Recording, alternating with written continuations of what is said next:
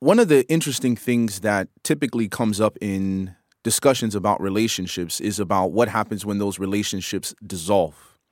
I get a lot of questions from different individuals who started a relationship and eventually after whatever period of time one of them decided this relationship it's time to go it's time to end i'm ready to move on or maybe we together decided it's time to move on and then i get the question are we able to still be friends can we still be friends after we've been in a in a um, romantic relationship and I have to explain to people that first we have to go back to our previous session on bonding, the nature of how relationships are built through this mechanism we call emotional object constancy.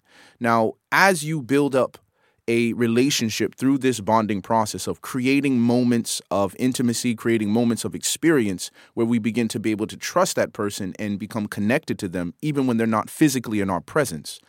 That is bonding. And as that bonding took time, so will it be after the relationship is dissolved. Just because we we stood up one day and said, you know what, this relationship is over, we should move on. This is not going to work out. That's not going to remove the bonding that is take, taking place. It's not going to remove the connections. It's not going to just automatically disappear into thin air and say, well, now that we broke up, I'm fine. We can just be friends. And usually, one individual feels like they can be friends and the other is not. And many times that is the guy who feels like he can still be friends. Uh, but the reality is is that as it took long to become bonded, it's also going to take long to become unbonded, to dissolve those bonds.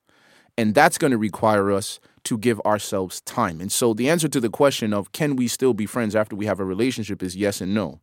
No, as in we can't be friends right now, uh, but yes, eventually if we create enough space, enough distance, and significant boundaries between us, maybe in a year, a year and a half, however long your relationship was, and the bonding that took place, we can eventually be friends. I can be happy to come to your wedding, be happy to find you engaged, and happy to see that you're happy and in love and living life the way you want to live it in a meaningful relationship.